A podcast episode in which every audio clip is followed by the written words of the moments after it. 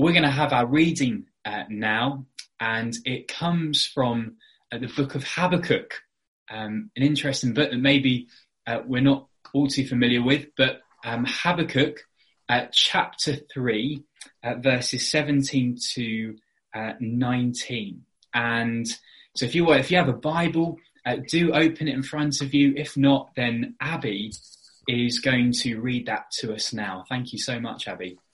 Thanks, Dan. Habakkuk 3, verses 17 to 19. Though the fig tree does not bud, and there are no grapes on the vines, though the olive crop fails, and the fields produce no food, though there are no sheep in the pen, and no cattle in the stalls, yet I will rejoice in the Lord. I will be joyful in God my Saviour. The sovereign Lord is my strength. He makes my feet like the feet of a deer. He enables me to tread on the heights for the director of music on my stringed instruments. Oh, thank you so much, Abby, for reading that out to us. And if you're a bit confused, maybe why we're in Habakkuk and not in 1 John, uh, well, as Phil mentioned this morning, this, this weekend is, is a bit of a, a break from our usual uh, preaching series. So we'll be carrying on in 1 John uh, and Genesis next week. Uh, but tonight, uh, we're going to be looking at Habakkuk. And I really pray it's going to be an encouragement for us all tonight. And as we begin, as we look at this amazing part of God's word, well, let's pray again and just ask that God would really speak to each of our hearts uh, as we hear his word together. Let's pray. Our Father in heaven, we praise you and worship you that you have not stayed distant, uh, but rather you have come near. And we know that you have come near in the person of your Son, the Lord Jesus. And we thank you so much that not only have you come near, but you have given us your word, your word that reveals to us who you are, reveals Jesus and who he is. And your word that uh, opens our eyes, opens our hearts to know and to love you more and more and to know your love for us in a deeper and greater measure. And so we pray that our time together, as we open your word, that we would leave here loving you more than when we first uh, logged on uh, this evening. And we pray this all in Jesus' name. Amen. Amen. Well, do you know, most of us will know the story of the Titanic and probably most of us will be more familiar with how that story ends. Uh, it hits an iceberg, and then some incredibly emotive music then plays, and then it falls uh, to the bottom of the ocean. But you know, the great irony of the Titanic is that when it was being built, uh, people across the country were, were heralding the Titanic as the best boat that had ever been built. As some were even saying about the Titanic that it was unsinkable. It was so powerful. It was so robust. It was using all the modern technologies of the time. And yet for all of its talk and for all of people heralding it as unsinkable, you know, the Titanic upon examination afterwards, it had a fatal flaw in its design. You see, the Titanic at the bottom of the boat, it was made up of 15 compartments. And the walls on the outside of those compartments, well, they were fine and, they were watertight, but the walls that divided each of the 15 compartments, well, they weren't as robust. In fact, it turns out they didn't extend far above water level. And so if water got into one compartment, then water would get into every uh, one of those compartments, all 15. And so, well, when the iceberg hit, when crisis came, this seemingly unsinkable ship had its foundations completely exposed. And do you know, like the people who boarded the Titanic, well, over a hundred years ago, do you know, we so often place our confidence in things around that often seem unsinkable. You know, they become our foundations in life. Uh, to use another a boat term, they become our anchor that we hope will sustain us. and anchor us in periods of life that are tough and difficult and painful. And yet, especially in, in the times that we're living in at the moment, when crisis come, when, when the iceberg hits, when pandemic and lockdown come, well, often our supposed unsinkable and certain foundations in life, well, they're exposed, just like the Titanic, and they come crashing down all around us.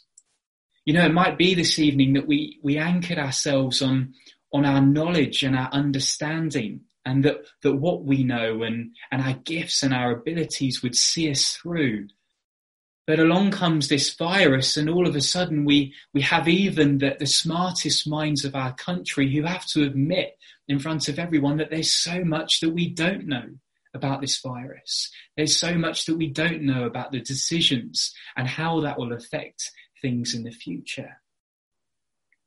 Do you know, it might be that this evening we have anchored ourselves on our resources, on our money, on investments that we've made. And yet again, what happens when the virus comes? And all of a sudden we're about to head into a huge time of economic uncertainty. And we wonder whether businesses will be able to, survive. We wonder whether jobs will be able to be kept. And we wonder whether, well, once good investments are still good investments now. And you know, even when it comes to relationships, and you know, it might be that we anchored ourselves and we built our lives around seeing and being with other people enjoying friends and family's company. And yet, what happens when that's all taken away from us? When we're forced to be in isolation, maybe when we're forced to be socially distant from other people, when we can't be in relationship and enjoy people's company as we previously were allowed to do. What happens? You see, these are all things, aren't they, that might look like robust and solid foundations to build our lives on, and yet none of them can be completely certain. In fact, hasn't one of the things that's been so stark about the times that we're living in at the minute, the, this pandemic that's hit us, isn't one of the things that's been so stark is that it's shown, hasn't it? It's, it's exposed to us, it's highlighted, or just how much I'm not in control of my own life. It's exposed how fragile each of our lives really are. And that my foundations that often I can build my life on, well, they're not as firm as I once thought, just like the Titanic. But you know, this evening, I want to introduce us to the book of Habakkuk because it's an incredible book. And it's an incredible book because we're introduced to someone, Habakkuk, who on the face of things is experiencing the bleakest, the most grueling and the toughest of times that we could imagine. And yet this book of Habakkuk, it ends with Habakkuk rejoicing. It ends with him singing in the midst of the crisis that he's experiencing. You know, in fact, what Habakkuk is going to show us is that there is there really is a foundation and an anchor in life that doesn't crumble in a crisis, that doesn't get exposed, that doesn't weaken even when the heaviest weights are put upon it. But you know, I appreciate this evening that Habakkuk, well, uh, it isn't one of those Bible books that we often rush uh, to open and read. It's kind of tucked away uh, in the Old Testament um, maybe we sort of uh, took a took a while to sort of uh, find it as we sort of went through the pages. And so, just to set a bit of the context of, of where we're looking this evening, you see, despite how the book of Habakkuk ends with Habakkuk singing, that's not actually how the book starts. At the start, we see Habakkuk and he's crying out to God He's asking the big questions of God. We see that in chapter 1, verse 2. If you look with me, it, he says, How long, Lord, must I call for help? But you do not listening. You do not listen. At the start of Habakkuk, he's, he's looking around him and he's at a time where the people of God, they, they'd wandered so far away from trusting God, away from loving God. And in fact, at that time, they started to worship other gods from other nations. And, and Habakkuk, he's looking around him, he's looking around the city, the town that he lives, and he sees injustice everywhere. He sees violence everywhere. And he's looking around and he's crying out to God and he's saying, Where are you, God? Do you not see what's going on? What are you going to do, God? Where, where are you? You don't listen. And you know, as Habakkuk offers this prayer, this cry of desperation to God, you know, God graciously answers Habakkuk. And that's what we see next. And, and actually, God tells Habakkuk that he is going to do something. In fact, God was going to send the nation of Babylon and Babylon was going to come in and they were going to take God's people into exile in judgment for what they had done. They were going to take them out of the land and take them into a new land, a land where they would be foreigners. And Habakkuk hears what God is going to do, hears the answer that God has, and then he cries out again. And he says, Well, why, God, are you going to do that? And he cries out and he says, God, don't you know how wicked these Babylonians are? Don't you know what they are like? How, God, are you going to use them? Why are you going to use them? How could you, God? And God again, in the midst of Habakkuk's cry of desperation, he again answers him. And he says to Habakkuk, well, he is going to deal with the Babylonians one day. He won't let their injustice carry on. He won't let them keep on plundering and destroy nations around them. He won't let it continue forever. Judgment will come on Babylon too. But you know, God then shifts the focus onto Habakkuk himself. And he tells Habakkuk how he is to live in the present as he waits for God to act, how he's to live. And he says that in chapter 2, verse 4. And it's a very key verse in Habakkuk. And God says this to Habakkuk. He says this. He says, But the righteous person will live by his faithfulness. Or you could say, the righteous person will live by faith.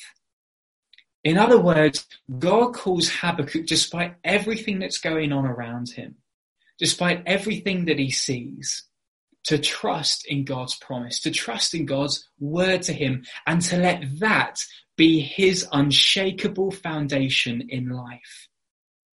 For him to live by faith, that God knows, that God sees what's going on, and that God will act. He wants Habakkuk to be a man a person that lives by faith. And so what the last chapter of Habakkuk, Habakkuk chapter 3 really is, is it really shows us what it looks like to be someone who lives by faith, as Habakkuk was called to live. You see, what I love about the book of Habakkuk is that Habakkuk, he goes on a journey throughout this book from why to worship. He starts off asking why God, where God, asking the big questions of God, and it ends up with Habakkuk praising God, singing, rejoicing to God in the midst of his present circumstances. And you know, what's really interesting is that Habakkuk, he doesn't praise God at the end because God has sorted everything out for him. But rather he praises God for quite the opposite reason. We see that at the start of our passage that Abby read out to us. Look with me at chapter 3, verse 17. At the start of our passage, Habakkuk begins by saying, he says, though the fig tree does not bud, and there are no grapes on the vines, though the olive crop fails and the fields produce no food, though there are no sheep in the pen and no cattle in the stalls. I mean, this is a desperate situation that Habakkuk is facing. I mean, some of us might not be too bothered if there were no olives to eat. Maybe some of us might see that as quite a blessing actually. Uh, but this goes way more than just there not being any olives to eat. This is saying that there's no cattle in the stalls. There's, there's no food in the fields. And, and if you were, like in those times, an agricultural society, if you were heavily dependent upon agriculture and farming, well, this is as big a crisis as you can imagine. A crisis much like the one that we are going through globally at the minute. And so this evening, we're going to see how Habakkuk responds in faith, what it looks like to respond in faith to these circumstances that he is facing all around him. And I've just got one simple point for us as we go through this evening. One simple point, and that is, though X, though X, X standing for whatever it is that we're going through, whatever our present circumstances are, though X, yet I, though X, whatever it is, yet I. Because, you know, this really is the huge turning point in the passage at the end of Habakkuk. It's in fact the whole turning point for the whole book of Habakkuk because Habakkuk, he just, he just stops telling us what is happening all around him. He stops describing his present circumstances and then he starts to say, yet I. In other words, in spite of everything going on, in spite of the circumstances that I face, I'm going to respond in a different way. I'm going to respond in a way that many people wouldn't expect me to respond to the circumstances that I face. He says, verse 18, yet I will rejoice in the Lord.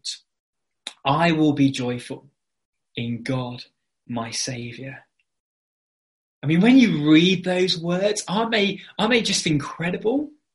Uh, we've just seen, haven't we? We just read out what he was having to face, the crisis that was all around him. And yet he says right at the end, he says, yet I will rejoice. And I just want to say at this point that, or please don't think that this is telling Christians to have some really weird response to suffering and going through tough times. And that almost Christians have to be those that, you know, have to pretend that everything is okay. We, we always have to be singing in times when we know that, well, they're not. That we have to pretend that everything's okay when we know they're not. No, Habakkuk himself shows in his book, doesn't he? We saw at the beginning that Habakkuk himself at the start, he cries out to God. He's, he's full of desperate pleas before God, asking the big questions of God, saying, where God? Why God? Have you done that? There's a right response to that. You know, many of the Psalms, you know, as we heard this morning from Phil, he was saying, as we go through the Psalms, we, we hear what they were going through and many of them were crying out to God grieving at their present circumstances. And, and there's a right response to suffering as we cry out to God.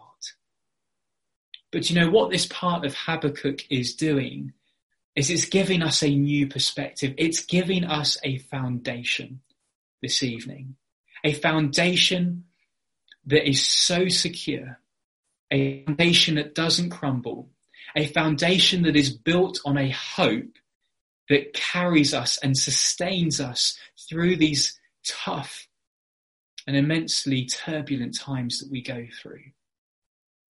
You see, in Habakkuk's response, he shows that his present circumstances don't change and they don't dictate to him the certainty of God's promises or God's word.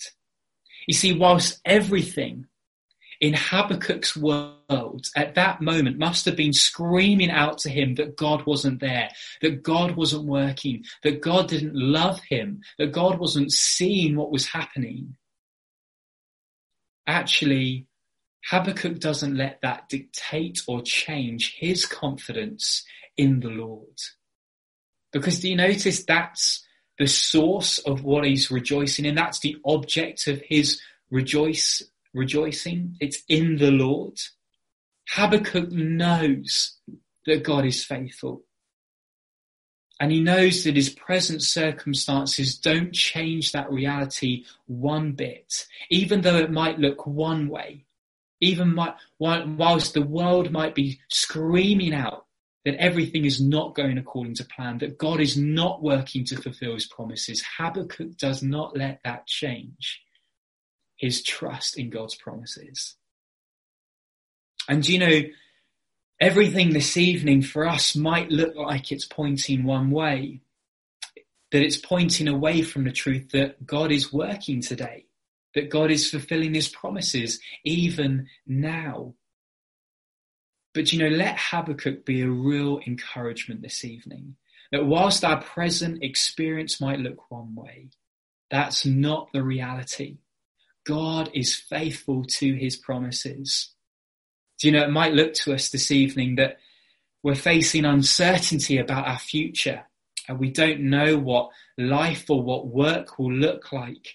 Um, maybe after all of this kind of settles down and this crisis passes. But you know, though I face uncertainty, yet I will rejoice because I know God's promises to me and I know that God has promised that he who began a good work in you will carry it on to completion until the day of Christ Jesus. God will be faithful to his promise, to his work in me and through me. He will complete. Do you know, it might look this evening that the church is dispersed and isolated. The church seems so weak, doesn't it? From reaching out, from meeting together. Surely the church is going to suffer the biggest decline in attendance ever as the doors are shut.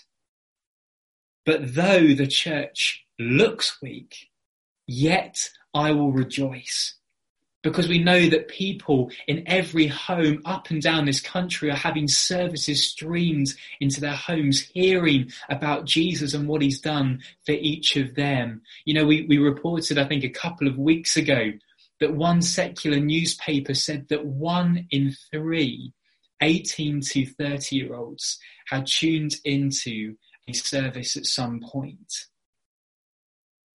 Though everything points one way, God is growing his church and people are hearing about Jesus in ways that we could not have imagined God to be working. God is working, though it looks one way. And you know, this evening, though life seems so fragile, so incredibly fragile at this moment, though in so many ways we are vulnerable health wise, yet I can rejoice even in that this evening because I know the promises of God. That is my foundation. And Jesus says, doesn't he? He says, I am the resurrection and the life. The one who believes in me will live even though they die. And whoever lives by believing in me will never die. Though X, yet I you, you know, there's a, an account of a man uh, called John Chrysostom, and he was a leader of a church in the fourth century in a city called Constantinople, uh, which we would know as modern day Istanbul in Turkey. And John, he was actually arrested uh, for talking and leading this church in Constantinople. And he was brought before the Empress Eudoxia, and the Empress Eudoxia had John stand right in front of her. And she threatened John with banishment from the kingdom for what he was doing, for following Jesus. And she threatened him with banishment. And John, in response to her threat, said this. He said, You cannot banish me, for this world is my father's house. And then the Empress Eudoxia, she said to him, Well, I, I will kill you and John replied, he said, No, you cannot, for my life is hid with Christ in God. And the Empress Eudoxia said to John, Well, uh, I will take away all of your treasures. And then John responded, saying, No, you cannot, for my treasure is in heaven, and my heart is there. And then the empress, really frustrated, she then goes and she says, Well, I will drive you away from your friends and you will have no one left. And John looks at her and says, No, you cannot. For I have a friend in heaven from whom you cannot separate me. He says, I defy you, for there is nothing you can do to harm me. Do you know this is the kind of foundation that we have this evening? A foundation that whatever the though is, whatever we're faced with, whatever we are going through, we can say, yet I will rejoice because it might look one way. It might look one way. The story might look like it's already been written. But actually, God provides us with a foundation, a hope, a future that can never crumble promises that will never fail. That is our foundation. You know, it says in Habakkuk, doesn't he? It says, He makes my feet like the feet of a deer. That's a picture of God making our foundation so strong, so firm, steadfast. And you know, as I was thinking about this and I was preparing it, you know, I was thinking, isn't that what we're desperately looking for in life? Regardless of even the present circumstances we face before this all happened, before everything changed. Isn't this what we wanted and what we're looking for in life? To have a foundation that is so secure that in actual fact can be called truly unsinkable. And do you know this evening, if we want to know this, if we want to know and to have this foundation, then ultimately we have to know Jesus because he's ultimately the one who offers and gives to us this foundation that whatever the though is, we might be able to say, yet I will rejoice in God, my saviour. And whoever we are this evening, whether church is something that we're very familiar with, or maybe some church is something that we're very new to. Do you know Jesus offers each of us this evening this unshakable hope. To go through life never having to worry about our foundations and our anchors in life crumbling or melting away, but rather a hope that is based on Jesus, on his historical death and resurrection three days later. And you know, this Jesus, he's alive today. And you know, many of us here at Oak Hall, we will, we will testify and say that we have met with this Jesus. We've encountered him. We know him.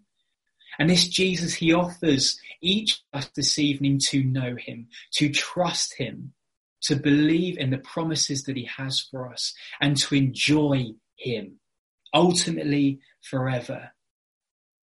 You know, there's a guy called Paul who wrote a lot of the New Testament and he I think sums up so much of what we've looked at this evening. He says in Romans chapter 8 verse 31, he says this, as a follower of Jesus, he says this, he says, I can that our present sufferings are not worth comparing with the glory that will be revealed in us.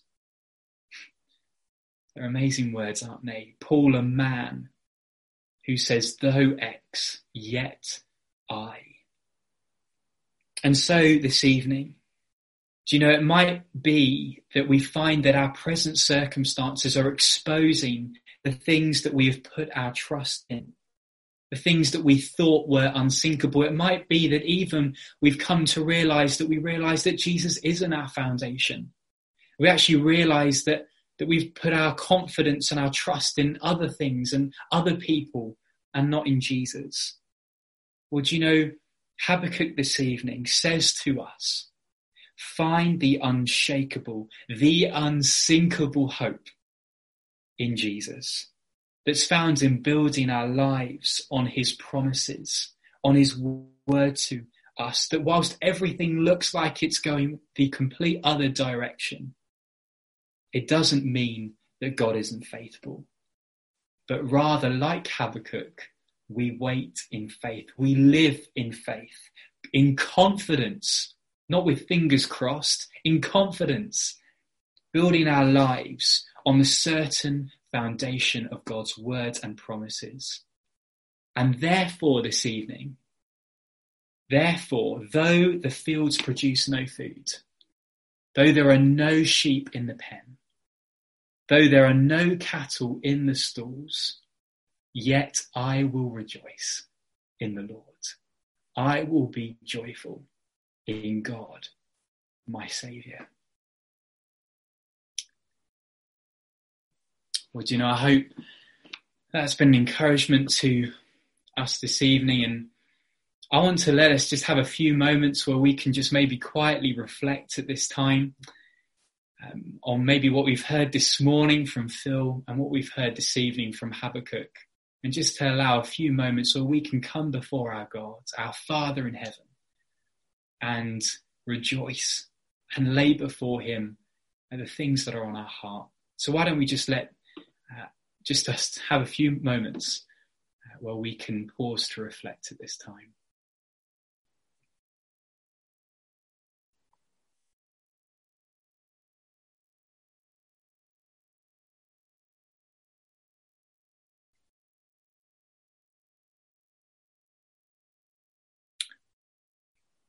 Our Father in heaven, we, we praise you and we rejoice this evening. Though we face many difficult and many hard and turbulent times, times that cause us real grief and real sorrow, Lord, we bring them to you and you know our hearts and you know our pain. And yet, Father, you have for us this evening an incredible foundation, a foundation that is unsinkable, a foundation that is unshakable because it's based in Jesus. It's based on his death and his resurrection. It's based on the fact that he will be coming back again. It's based on the fact that we have an eternal glory that awaits us, an eternal life that awaits us with you forever to enjoy. That is our foundation this evening. This is what you offer us, Father. And Father, would you forgive us for the times that we have put our trust and our confidence in things that seem unsinkable, but we know, Father, they're exposed and they're fragile and they crumble Father, help us this week to place our confidence in you, to be people who live like Habakkuk in faith on your words, on your, on your promises to us. We pray this in Jesus' name. Amen.